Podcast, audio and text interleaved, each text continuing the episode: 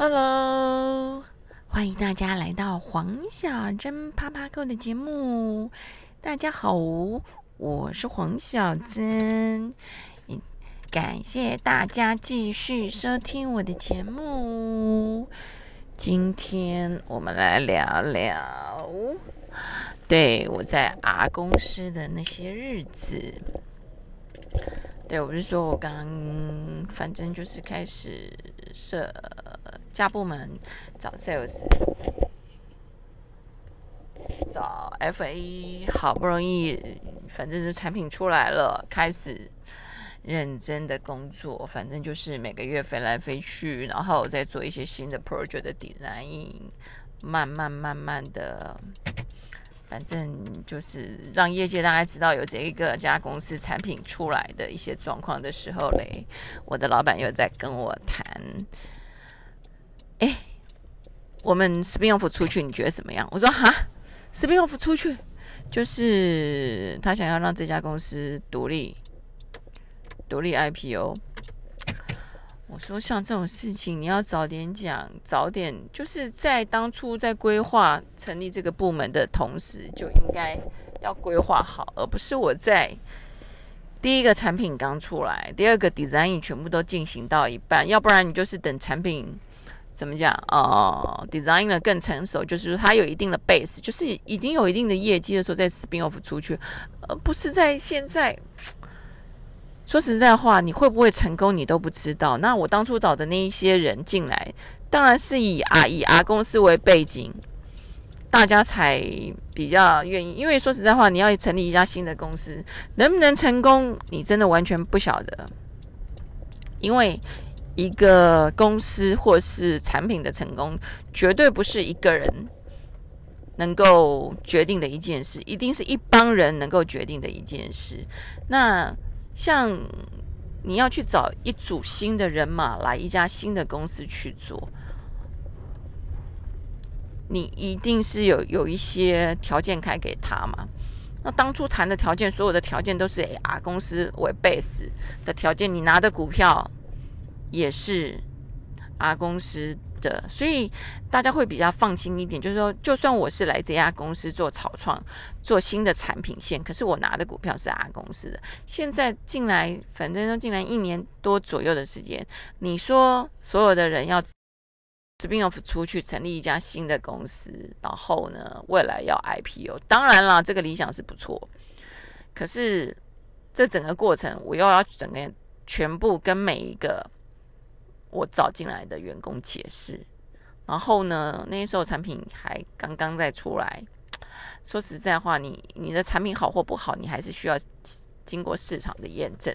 万一你东西不好嘞，你有把握说你的东西百分之百客户都能够接受吗？然后，因为我找的有很多人，大家里都是有家累，他他有些人是经不起失败的，他没有办法接受失败的，不像我那时候刚结婚又没有小孩。对不对？每个人面对哦事情的那种条件，他能接受的条件是不一样的。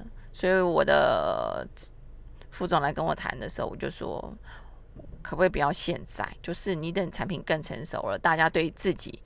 的公司有信心，你 spin off 出去，你要换股票什么，大家都能接受。你在现在这个时候去换，我不单单公司的员工要解释，我去客户群那里也是要再解释一次啊。我觉得好累，我觉得单单我在顶单已经够累了，然后我再处理这种鸟事，我就觉得很累。然后我老板第一次跟我谈，我就说我不同意。OK。然后我们老板大概隔了三四个月之后，又再跟我谈第二次。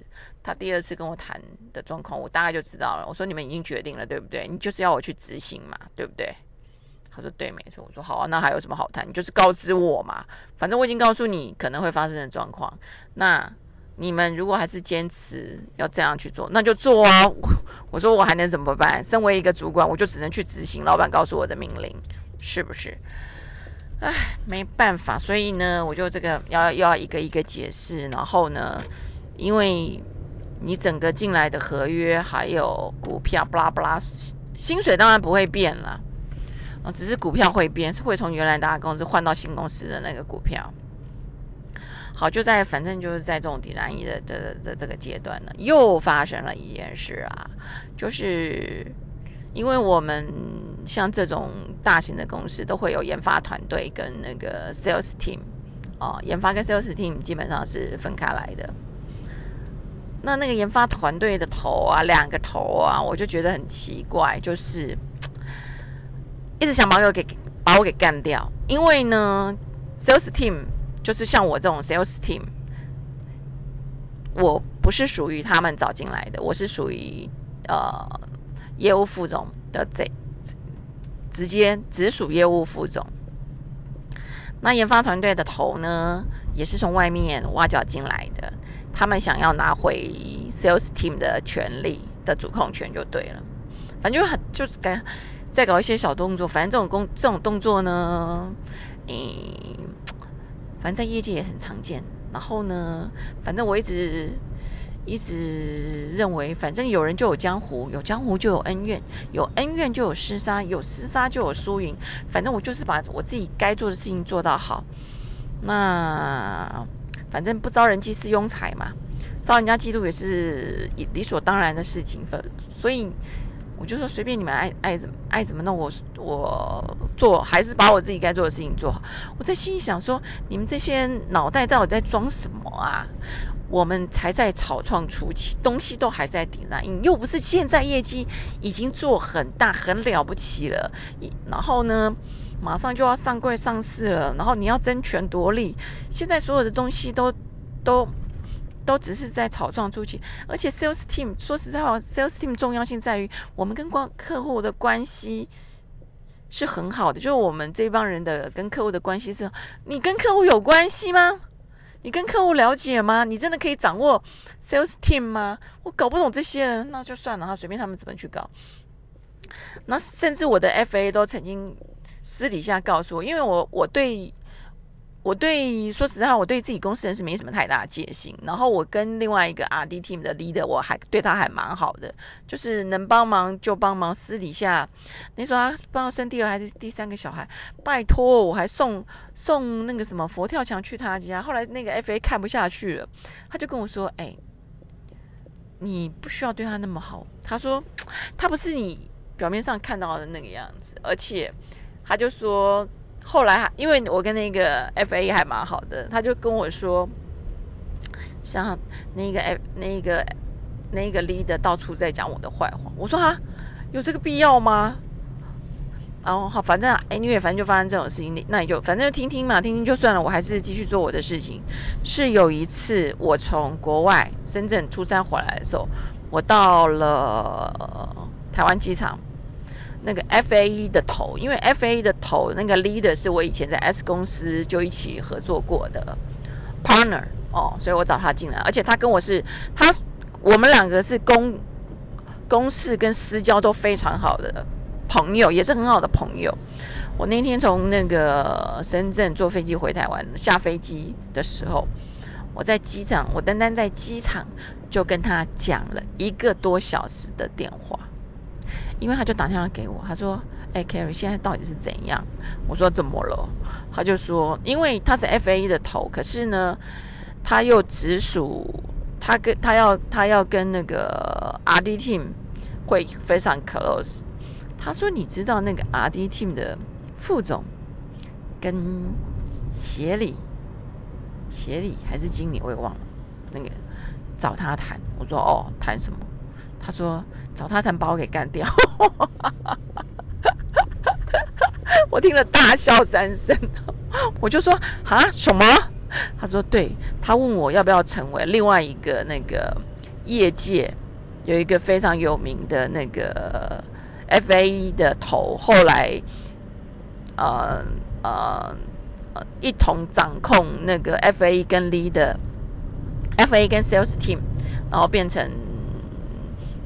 业务副总，他问他，他们两个人问我的好朋友有没有这个兴趣，我就说哈，莫非他们要借刀杀人？他们要借你的刀，把我给干掉？他说对，基本上就是这个意思。我说那么，我说哎，他们两个脑袋到底在装什么？你要借刀杀人也没关系，刀子自己买嘛，他不知道我们两个我们两个关系多好吗？他竟然跟你讲这件事情，他不知道你一定会来跟我讲。他说，所以我也搞不懂这两个人脑脑袋在想什么。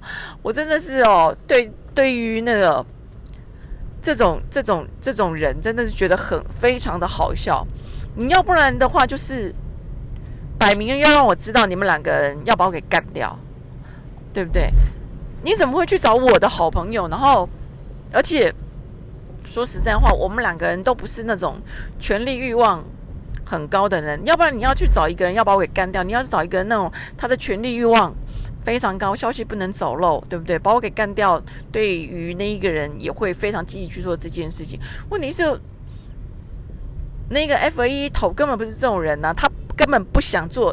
第一个，他根本不想做 sales 头，因为他只想把在他的专业领域把他自己的事情做好就好了。然后我就觉得很好笑，他就大概就是从头到尾跟我讲的所有的内容，大概讲一个多小时。我就说哦，好，我知道了。然后我就在机场打电话给我的业务副总，大家跟他讲，就是大概讲了一下。他说你人在哪里？我说在机场。他说你坐电叫车子坐电车马上来我家。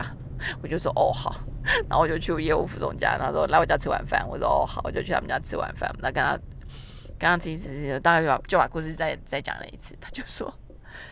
他不知道你是谁的人马吗？我说，老板，他就是知道我是谁的人马，所以要把我给干掉嘛。他想要一统江湖嘛，他想要 F A team 跟 Sales team 的主导权全部拿回去嘛。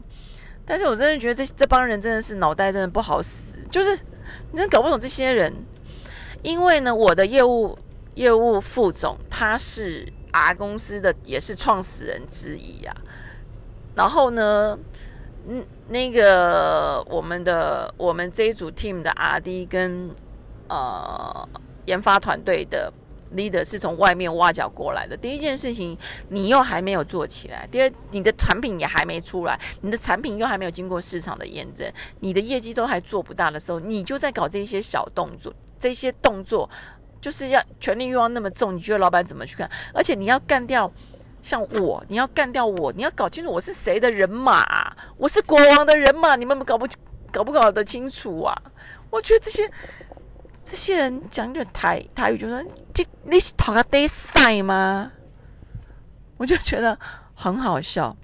然后我就说，他就说那你觉得呢？我说反正你知道就好了。我就说，反正我还是做我的事该做的事情啊。我只是觉得很烦，然后我觉得也有必要让你们知道。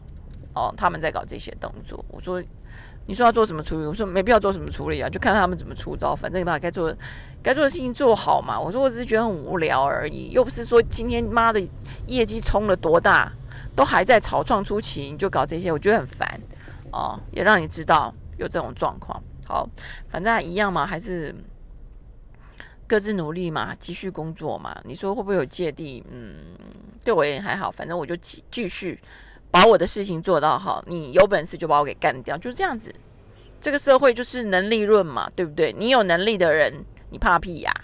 没能力的人，你才会搞东搞西嘛。阿丽娜加搞术业有专攻，哪有人哪有人有办法啥事情你都搞定？如果你啥事情都能够搞定的话，那你真的那么有能力的话，说实在话，当初业务 team 的 leader 也不会。出来要找业务团队的人，因为他当初来找我，就我就我也问过他这件事情，是因为他说他发现他们可能有他们有专业度，可是他们对于 marketing 跟市场的这个这一块真的不行，所以他才要自己出来主导 sales team。就说好吧，那就继续做嘛。然后呢，反正就是嗯。继续努力，然后公司 spin off 出去，然后继续 design 客户群，然后出去了之后，大概一年多之后呢，唉，我的老板又来给我找麻烦了。他又跟我说，哎，大概出去一年多吧，也大概一年半的时间吧。他要跟我说，哎，呃，你们可能又要 spin off 回来。我说，你说什么？我说，当初你们说要出去，我就跟你说不要。你现在又跟我。说要 spin off 出来，我说我一天到晚就在处理这事情就好，这是很烦呢，不是就真的很火。但我说你们真的哦，我就已经一把火了。然后再加上那一段时间，我的身体刚好有一点状况，有点状况呢，就是那个我刚刚做身体检查的时候，我突然发现我有子宫颈 cancer 零期，不过还好发现的早，就是零期，反正就是说子宫子宫锥状切除啊什么的啊，然后就开始问医生呢，为什么会发生这种状况？他说这个状为什么会发生？原因很多嘛，就是嗯，当然压力是压力是一其中之一嘛。然后再加上我又长期的飞来飞去，大概两这这几年都是那种半个月飞台湾，半个月飞深圳，半个月哦，就是然后到处飞来飞去的，然后带一个新的团队，压力也很重。事实上那个时候我的嗯对，然后呢又一直生不出小孩，因为那时候已经大概结婚，我回到阿公司的时候，那时候我就刚结婚没有多久。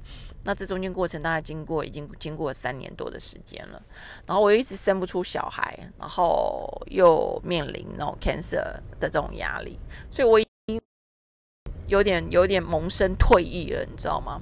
可是在这个这个同时呢，发生了一件更重大的事件，就是我的 FA leader，对，就是那个那一把刀子，人家本来想要借刀杀人那一把刀子，是我的好朋友嘛。突然猝死，哦，这对我的打击非常的大。那个时候，我刚做完 cancer 手术的刀没有多久，然后就面对，因为他他在我隔壁，我记得那是一个礼拜一的早上，因为我记得礼拜五晚上的时候，我们部门还聚餐，还跟代理商一起吃饭，然后礼拜一的早上那一天，我在竹北开会。然后那一天台达要来 audit 我们的厂，然后他没有参加那一场我我的那一场会议，我以为他在跟台达开会，所以我也没有引以为意。然后开会开到中场休息的时候出来的时候，大概十点多的时候，台北打电话给我说，他们接到一通电话，说就是我好朋友的家里打来，说我的好朋友过世了，你知道吗？我说啊，你在说什么？他说。你现在人在哪？我说我在主北。他说：“那你先去会所有的会议室找一找一下，你有没有看到？就是看到那个 F A 的 leader。”我说好，我就开始每每个会议室就去找，然后包括台大来奥迪特那会议室去找，没找到人。我就说我真的没。我说你接到那通电话是谁打来的？他说一个女生自称是他家里的人打电话来说他走了，他去世了。然后我就。我说，然后呢？他说，然后什么东西都没说了，所以他们也在查证这件事情。而且我那个朋友的电话也打不通，家里也没人接。然后我就先跟我们家的业务副总报告这件事情，然后他就说：“好，你马上先去找 HR，带带个 HR 的 leader 去，然后呢，先去他家。”搞清楚，然后呢，他家如果没有人，就去他们家附近的医院找人，因为那时候完全找不到人可以联系。我就说带 HR 的 leader 去，为什么？我说我自己先去搞去。他说不不不，万一真的是这个人真的是去世的话，HR 可能要帮助他们家一些处理一些后事，包括保险巴拉巴拉巴拉什么的东西处理。我就说哦好，然后我就开始去 HR 找找人，然后开始开车狂奔回台北，然后刚好在就是在。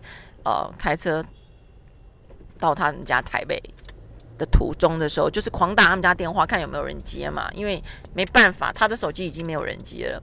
后来好不容易听到一个类似外佣的声音，然后我们就说他现在人在哪里？他说中校医院。我说好，因为外佣你他就是有一点讲不清楚什么状况什么的，我们就说好，我们就直奔。中校医院，你知道吗？就是在中校医院的大厅，就开始在问人，然后那时候你就要查询名单嘛。后来他们就跟我说：“哦，这个人目前的状况是已经移到地下室的停尸间了。”我听了整个傻眼了。他就说在 B one。叫我可以自己过去看确认一下那个名单。我一到地下室去的时候，刚刚走进去就看到他的大体停在那个门口，那是我人生第一次看到大体。我觉得我完全没有办法接受的原因是，你没办法想象，他就三十六岁而已，而且他老婆刚怀第二胎，他第一胎是女儿，他老婆刚怀第二胎，第二胎是儿子。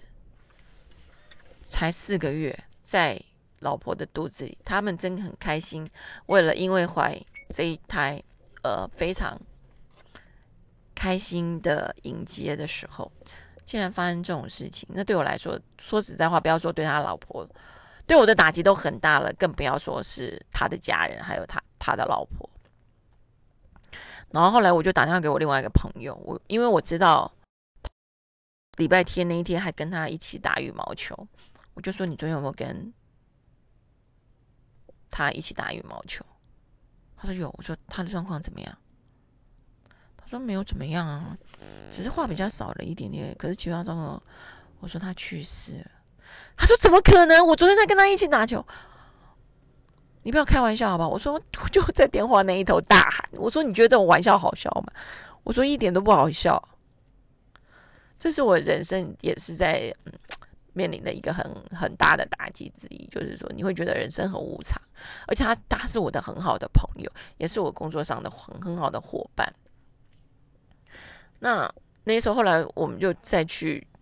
回想为什么会发生这种事情的时候，因为因为一般来说在家里猝死的话，一定是要验尸，就是你要解剖。那他的哥哥是医生，是台中荣总的医生，他的哥哥就说，请我们帮他找一找他的那个体检报告。哦，如就是说在他抽他的他的桌上有没有，或抽屉里面有没有？没有的话，可不可以请公司帮我帮我帮他调他的体检报告？我就说好，我们就先在他的桌子开始找着了。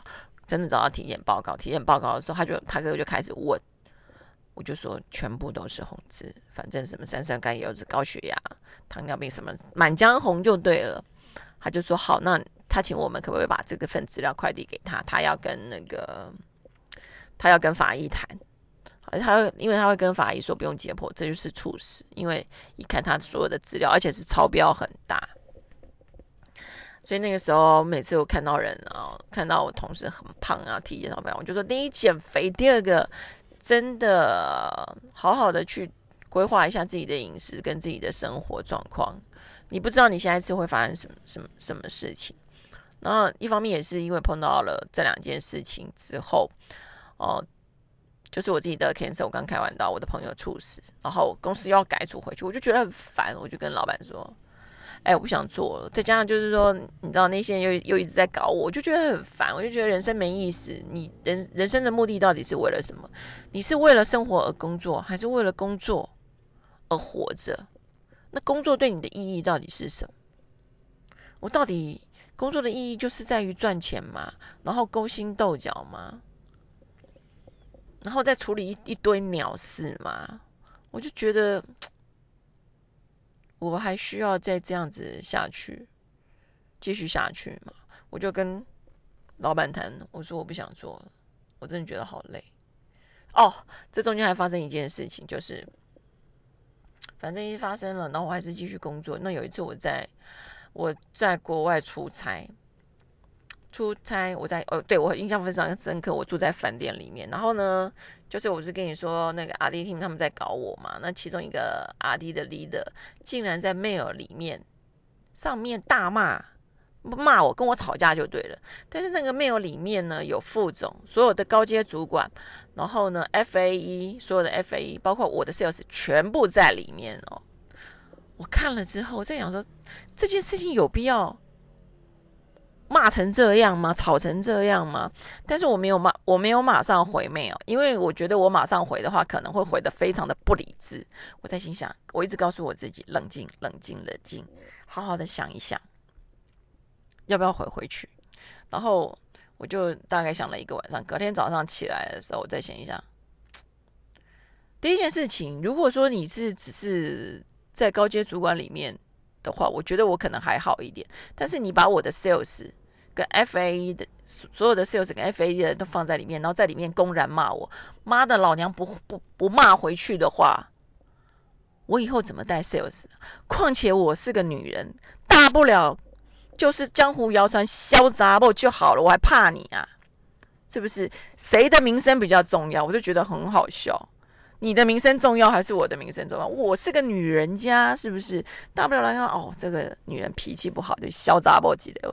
我怕 I don't care，我就公然在 mail 里面我就发回去了，老娘也干回去了，跟他里面大屌一番。后来副总跳出，总没有，总经理跳出来说：“你们两个回来到我办公室来谈，因为那时候我在国外，我人在国外。哦，你们俩不要再吵了，到我办公室来谈。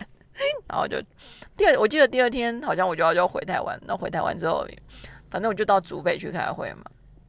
那我到竹北去的时候，你知道吗？我就在总经理总经理的门口。”门口外面等等总经理啊，然后后来就听到那个那个呃，反正公然公然跟我吵架的那个那个 leader 在总经理办公室嘛，匹配给我就躲到现在我也不知道骂什么，粉 I don't care。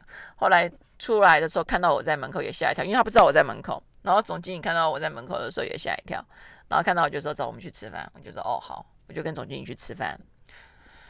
反正吃完饭的时候我就说。我也没说什么，然后我就说：“哎，老板，我想。”他说：“你不准想。”我说：“哎，我什么东西都还没讲。”哎，他就说：“你别想了。”我说：“对，老娘不干了。”因为那时候我大概已经做了三年半左右，但但是这一段时间碰到太多事情，我就觉得，嗯，不想做。他说：“你不要这样子好不好？不要因为这点小事。”我说：“我不是因为这件事。”我说：“这件事根本没什么。”我 说，我说实在话，这件事我没那么生气，那只是说我如果不骂回去的话，我说，哎，我怎么代替嘛？我说他有脾气，我没脾气啊。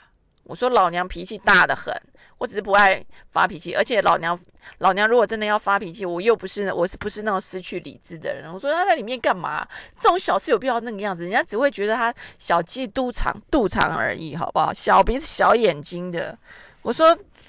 丢脸的是谁？我说丢脸是他自己，又不是我。我说我是个女人家，我还怕什么？我说老板，我不是针对这件事情这么生气，我只是觉得很累。我说我觉得很烦，然后经过这么多事情，然后小孩又生不出来，然后你们又要这样改来改去。我说我会帮你把整个改组，因为那时候正在谈整个改组改回来的状况。我说我都会。他说可是我如果现在离职，我会放弃很多，因为包放弃很多钱，对。因为那个时候，反正你一定要再待满一个一年半之后，你才可以拿到所有的股票。什么？我说我不要了，我说我不要了，我说我不想。他说：“那这样子好了，你到底要去哪里？你就明讲。”我说：“我真的没有要去哪里。”我说：“我真的是累了，我觉得没意思。”他说：“那这样子好了啦，你先留职停薪啊。”好不好？你先帮我把事情处理完之后，然后你先留职停薪。我说好啊，因为因为我的老板一定是怕我不知道跳槽去哪里，然后又跳，万一跳槽去竞争对手，他就麻烦。我在猜想啦，应该这个样子。我说啊，留停就留停啊，我就跟你说我没有要去哪里。我说如果你觉得留停对你而言你比较放弃，你比较好跟老板交代话，那就留停吧，先留停一年再说。他说他不是半年，我说没有一年。他就说哦，好吧。